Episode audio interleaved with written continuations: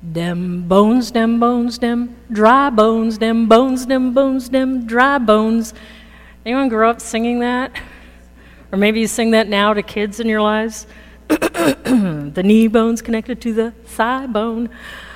There are lots of versions today. The main thing that changes between them is a line after dem bones, dem bones. Today it sometimes says, shake dem skeleton bones or Oh, dem noisy dry bones. But the original lyrics go back to Scripture. So rewind your brains from hearing the beautiful story of Lazarus to the first reading today Ezekiel chapter 37, the passage known as the Valley of the Dry Bones. Ezekiel's probably our most psychedelic prophet. He had extraordinarily vivid dramatic visions. And in this one, God takes him to the middle of a valley of dry bones. There are tons of them strewn about. So many bones that God takes Ezekiel, tours him around them. And I imagine they look bleached out and white, kind of like those southwestern desert skulls that Georgia O'Keeffe would paint, stripped of any sign of life of any connection to one another. And God asks Ezekiel, Can these bones live? Amidst death and utter hopelessness, God is asking him, Can these bones live? So it's not Ezekiel asking God, pleading, Please bring these poor people back to life. Instead, it's the other way around. God asking, Can these bones live? I probably would have said no. Or maybe I'd be so freaked out that God's talking to me, I'd be like a gaping fish out of water. Or maybe I'd deflect and say, Well, I can't imagine a way. Uh, what about you, God? Which might be closer to what Ezekiel does he says, O Lord God, you know. Not, O God, you can make anything live. And he doesn't say, Oh God, that's ridiculous. But simply, God, you know.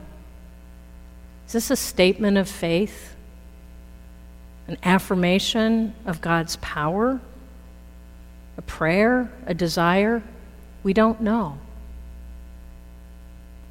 The vision comes to Ezekiel of all these dry bones when he and the people of Israel are in exile in Babylon.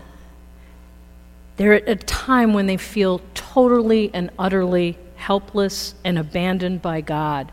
Their temple has been destroyed, they've been uprooted from their lives, forcibly relocated to Babylon, a strange place, forced to do labor that is strange to them.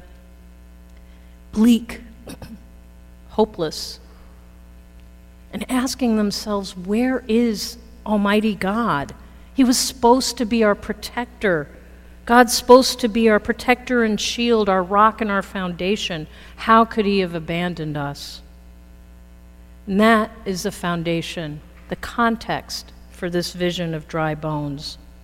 Personal despair, but even in a bigger sense, communal despair. And into this hopelessness, God breathes life.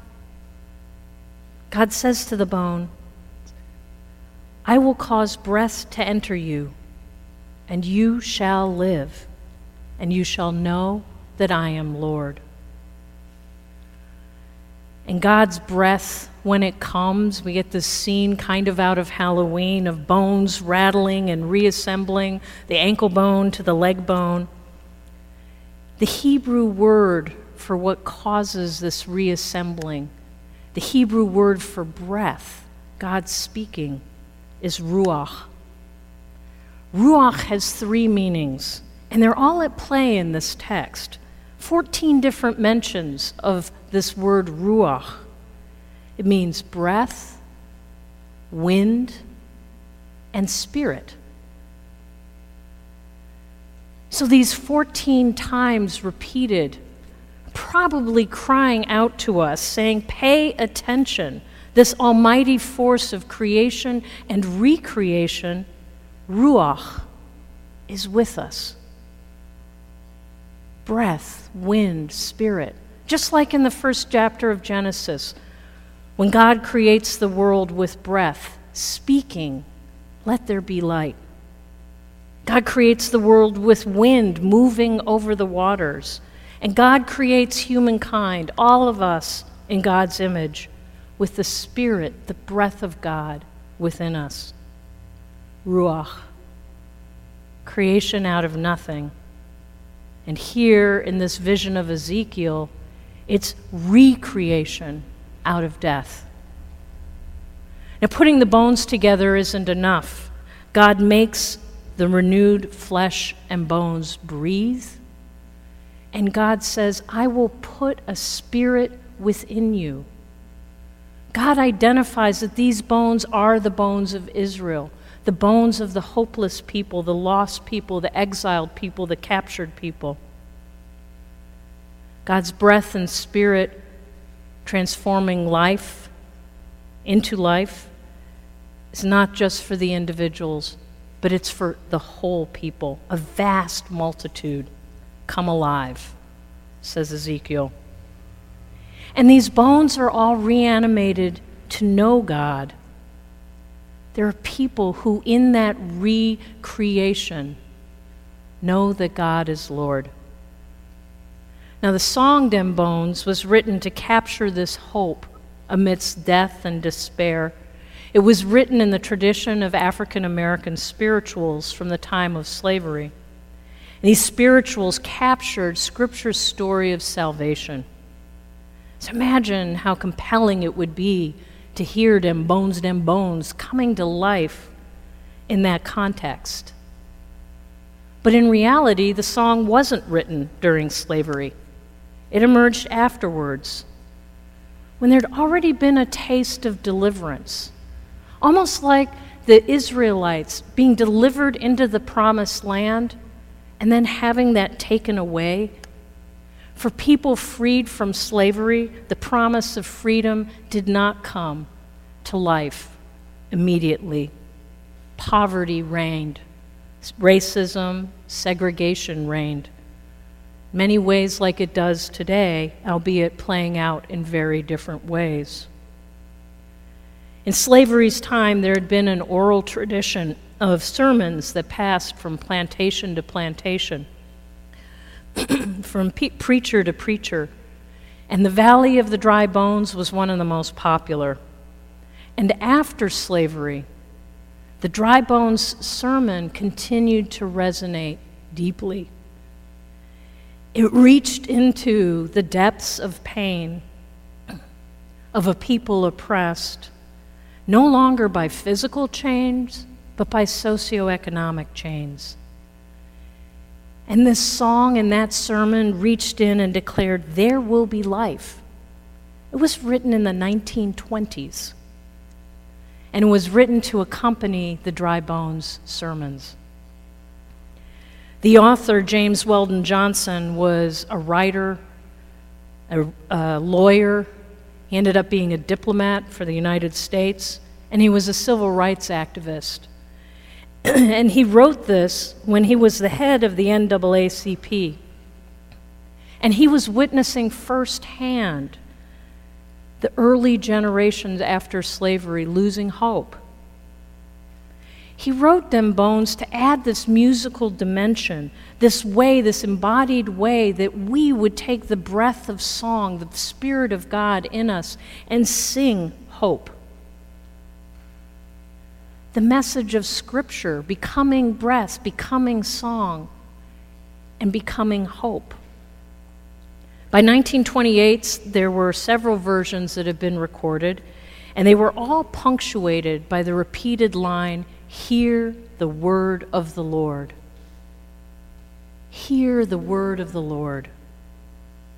And it's a line that has virtually disappeared from modern versions because in modern times it's pretty much an anatomy lesson song.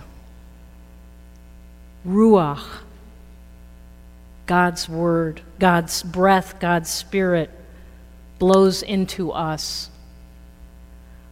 Proclaims that death doesn't get the last word for us as individuals or as a collective people in our community, our society, or the world. Spiritual death is a reality as much as physical death is to virtually every one of us.